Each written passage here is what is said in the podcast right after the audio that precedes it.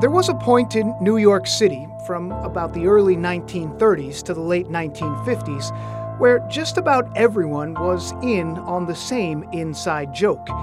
It was a bit of slang when you'd say something like, "I pulled a crater," or "you're pulling a crater." It means you vanished. Today we'd swap out crater with something like the term ghosted. As in, you met someone on Tinder, didn't think much about them, and you ghosted, you vanished. No trace, no way to get in touch, you were gone, pulling a crater. Only thing about that, crater isn't just a slang term. He was a well-known man. Judge Joseph Crater. By 1930, he had it all, a seat on the New York State Supreme Court, a position of power, of influence and importance. Until that night, August 3, 1930.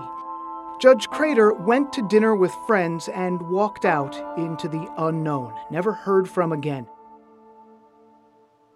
A disappearance resulting in one of the largest investigations in the city, really in the country at the time. So much so, it earned Crater the title of Missingest Man in New York. He vanished. A ghost.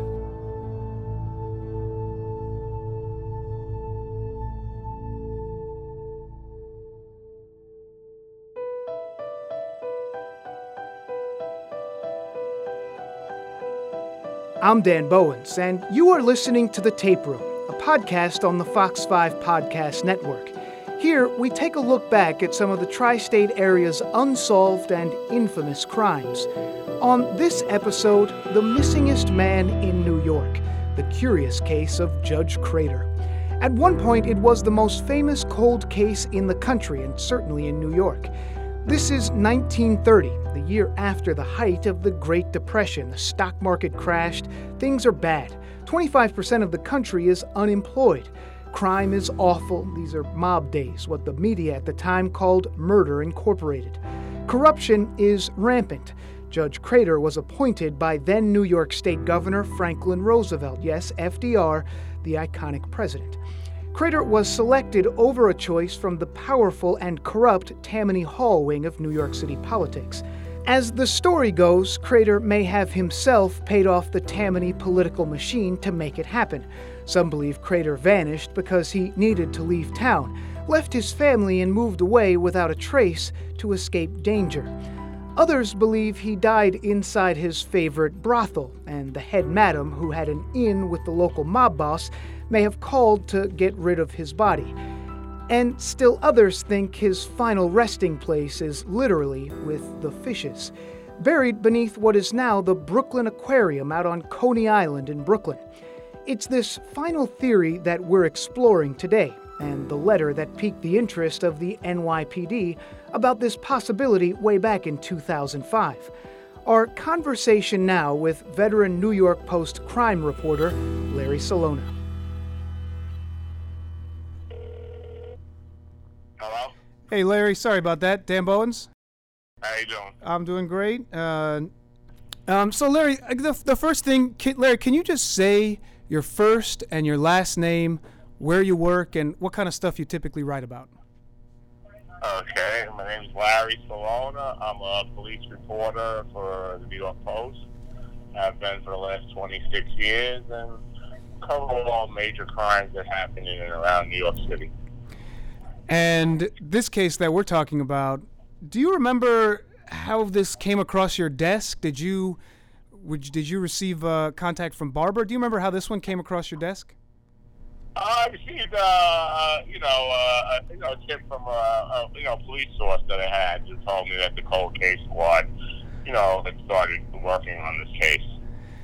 And it turns out that this case, I don't know how familiar with it you were beforehand, but this case is one of, or if not the oldest missing persons case in New York City history. I was familiar with the phrase Judge Crater being missing. I didn't realize it was the oldest case at the time, but I found that out subsequently. But I was familiar, again, with the old phrase or the joke, Judge Crater missing, somebody going missing or whatever, disappearing. And what do we know about the basics of who Judge Crater was? I mean, we're talking about the 1920s. We're talking about the old sort of machine of politics back in the history of the city. What do we know about who Judge Crater was? Yeah, he was a character during the Roaring 20s. He was actually appointed to the Supreme Court by then Governor Franklin Delano Roosevelt, who later became obviously president. But and he was a man about town. He lived on Fifth Avenue.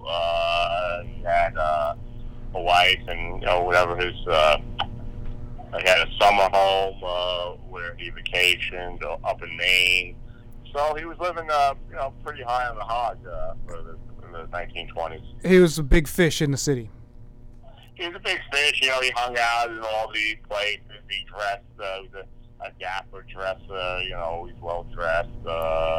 Even I think the last time he was seen, he was in a pinstripe suit and wearing a Panama hat, you know, spats. Yeah, he was what they would call back then a bon vivant or whatever. But he was, yeah, he was definitely a man about town. And he was an actual judge, though, right? I mean, he was a judge who was involved in. Yeah, he was a judge. He was a judge in the you know, state Supreme Court. Yeah. And all of a sudden, he is known for some of the things that you talked about, maybe affiliation with showgirls, and he's sort of linked to the Tammany Hall machine of government way back then. And one night, he vanishes. Yes, he was at a well-known, they called it, you know, chop house back then, but I guess we call it a steakhouse now today, over on West 45th Street. He's with a couple of friends. He tells them he was going to leave to go to the theater, and he jumps in a cab, and he's never seen or heard from again. And that wasn't something that went unnoticed. I mean, he's a big-time sort of person involved in all different kinds of the happenings in the city at the time. What sort of happens then? I mean, there's a big police investigation. I mean, what do we know about sort of what happened in the aftermath of that? Well, there was a police investigation, and you laugh now. You say that back then they offered a $5,000 reward, but you know, $5,000 was a lot of money in 1930. You know, so they had put that out. I think at the time, or I read somewhere, I didn't know this, that detectives received more than 16,000 tips from around the world, not even the city or the United States, from all over the world on, you know, some kind of tips where he was or what happened. And I don't know if detectives looked into all 16,000, but you know, that was a lot of tips, you know. And by 1939, I mean, he's never found. They have declared him dead. In the article you wrote, I mean, it turns out he's missing persons file number 13595, but that's a number. But then he sort of weaves his way into pop culture just because of the way people referred to him. I mean, it was how did they refer to him? Well, I mean, some of the things that they said was like if somebody would have disappeared, you know, he pulled a crater, you know, somebody just disappeared one day, or I think he even showed up in a couple of, there was a TV show, Dick Van Dyke, where they made a reference to him. So he just became a man, and, you know, that was referred to, you know, in various ways. There's like a punchline, you know, I think Mad Magazine did a cartoon about him with Lassie, you know, finding the judge, you know, digging him up. People sometimes would make a joke and say, Judge Crater, call your office. And Dick Van Dyke, they made a reference that it was a Judge Crater, but then the person made a reference that he spelled it differently. So there was various references throughout. Over time, yeah. So if you pulled a crater, you'd vanished without a trace. Yes, you just disappeared. He was sort of like the before Jimmy Hoffa. You know, he was the famous person who disappeared and never heard from again.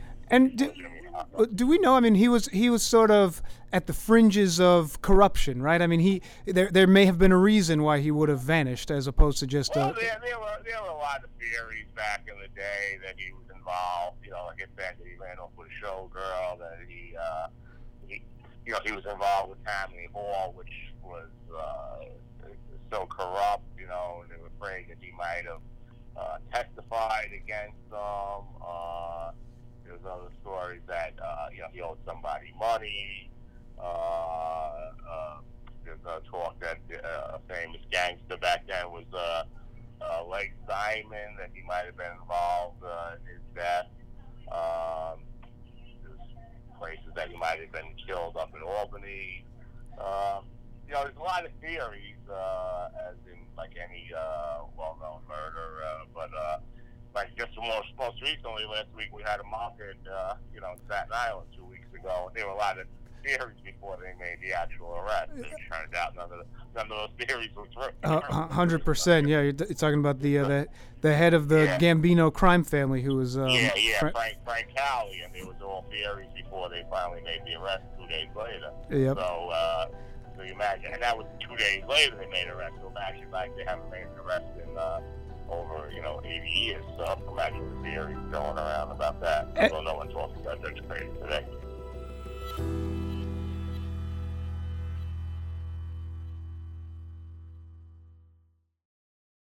And by 79, the case is officially closed, officially declared dead. I guess he was declared dead in 39, but the case officially closed in 79. But then in the early 2000s, 2005, there's this mysterious letter that sort of comes across the desk of some NYPD detectives. What do we know about that? Well, yes. So what happens was in 2005, a 91-year-old woman from Queens